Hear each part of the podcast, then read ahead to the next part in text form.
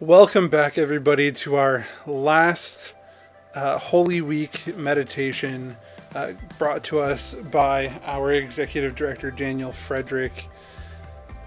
And it's in this short series for Holy Week, and we invite you to consider the way Jesus' life, death, and resurrection is hope for those experiencing homelessness. Every day, we make it our mission to lighten the burden of those who are alone and without a home.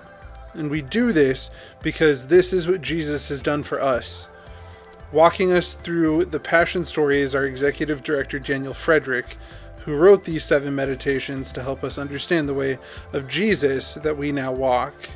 And now for our last meditation on Jesus' Passion.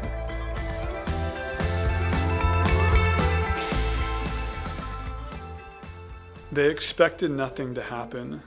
His pulse had stopped. The grave was closed. It was time to move on now, to look somewhere else for hope. These people knew the reality of earth, but they did not know the reality of heaven. Mortality is the reality of earth, and life eternal is the reality of heaven. There are no graves in heaven, and so death did not have the authority to hold the King of heaven. How often do we look at a situation and come to a conclusion based on our own limitations? How many times have we thought this or that situation or a person is a hopeless cause or too far gone or just won't work out this time? Those experiencing homelessness so often feel this way, like they are a hopeless cause in our eyes or maybe too far gone. Well, the word hope is used often here at the Coffee Oasis. We use the word hope because we believe in the resurrection power of Jesus. Our programs are good, but they can't heal the broken spirit. The truth is that our programs don't have the power to provide hope apart from Jesus. We need to remember this when we grow tired of trying to figure out how to help someone.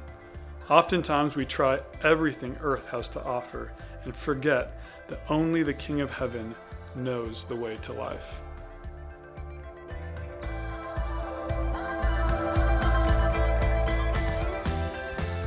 Well, our seven day journey of meditations in regards to Holy Week leading up to Easter uh, have now come to an end. This was our last meditation for this Easter season.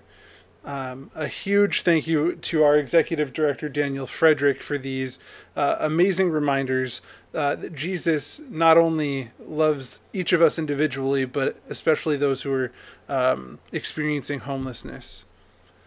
Again, uh, if you want to go back and re listen to these, um, or you missed an episode, or if you want to continue to follow along in our podcast, please subscribe on Apple Podcasts or SoundCloud. Um, it's been an amazing uh, week long journey uh, getting us to this point. Let's remember what today really is about. Happy Easter. We'll see you next time.